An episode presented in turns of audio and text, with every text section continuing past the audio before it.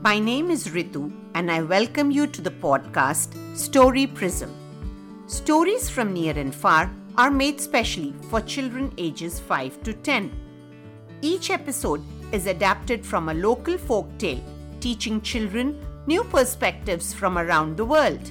Every story has inbuilt questions that enhance critical thinking.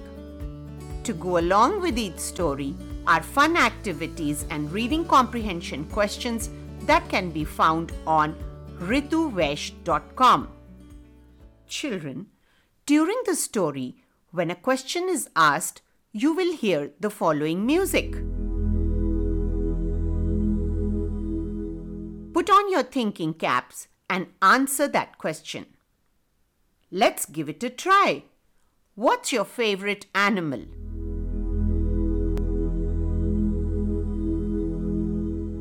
Did you put on your thinking cap and answer the question? Well, I did. And my answer is leopard for its gorgeous spots.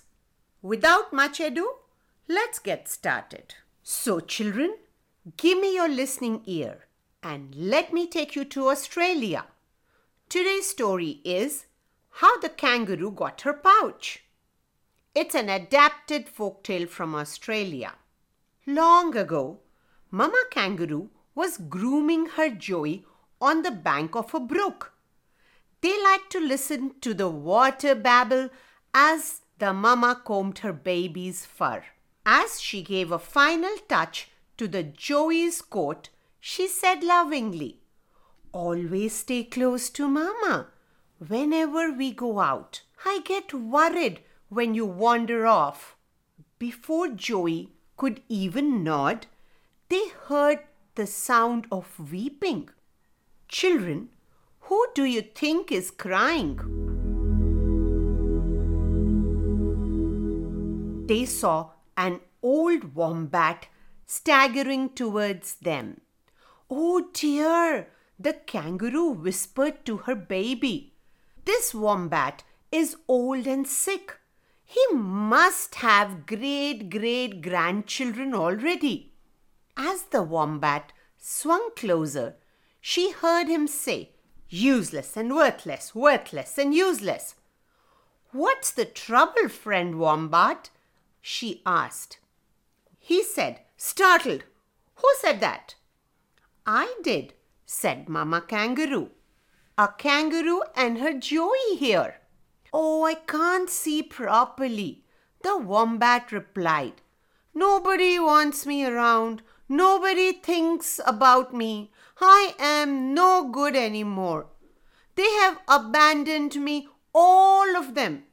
The mama kangaroo, who had a tender heart, said, It's not as bad as that at all. I'll be your friend. My Joey and I will show where the tastiest grass grows. She let the wombat hold her tail. Then slowly she led him over to the juiciest grass and the cleanest water. The old wombat sighed with pleasure. It made the kangaroo happy to see him feeling better. Children, think of one way you helped someone this week. Suddenly, she remembered her Joey. She had told him to stay close, but he had wandered off again. She raced back to look for him. So many times this had happened. She had gone out looking for food, and when she looked up, the little Joey had wandered off. It scared her terribly. Fortunately, she found her Joey asleep under a gum tree. Not wanting to wake him up from his nap, she decided to go back and check on the old wombat. Something was moving in the bush. An aboriginal hunter silently stalking the wombat. Children, what do you think the mama kangaroo will do now?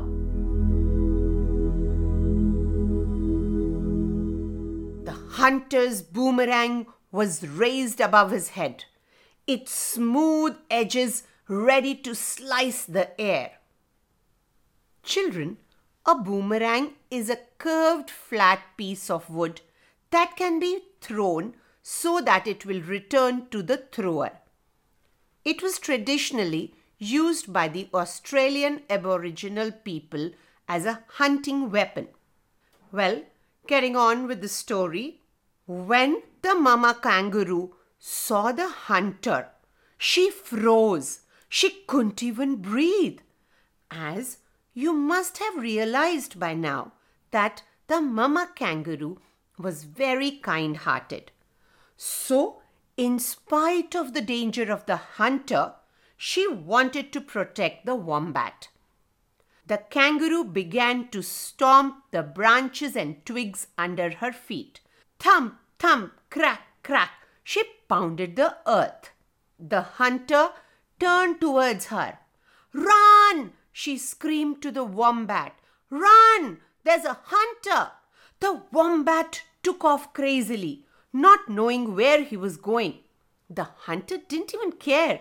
Now all he wanted was the mama kangaroo.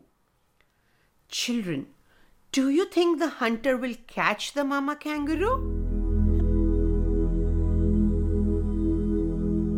Listen ahead. She hopped as hard and fast as she could into the bush, away, away from where she had left her Joey asleep. She ran for her life. At last, she came to a cave. She was too tired to go any further and collapsed on the dirt floor inside. At least the hunter would have to kill her in the cool dark, not out in the open where other animals would be forced to watch. The hunter ran past the mouth of the cave. The kangaroo breathed a sigh of relief. She stayed inside listening for his return. She was afraid to go out.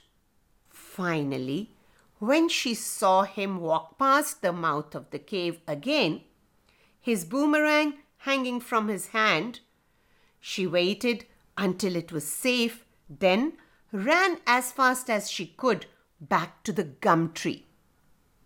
Children, who was there under the gum tree? That's right. There was her Joey, awake and ready to play. Together they went to look for the wombat, but he had gone.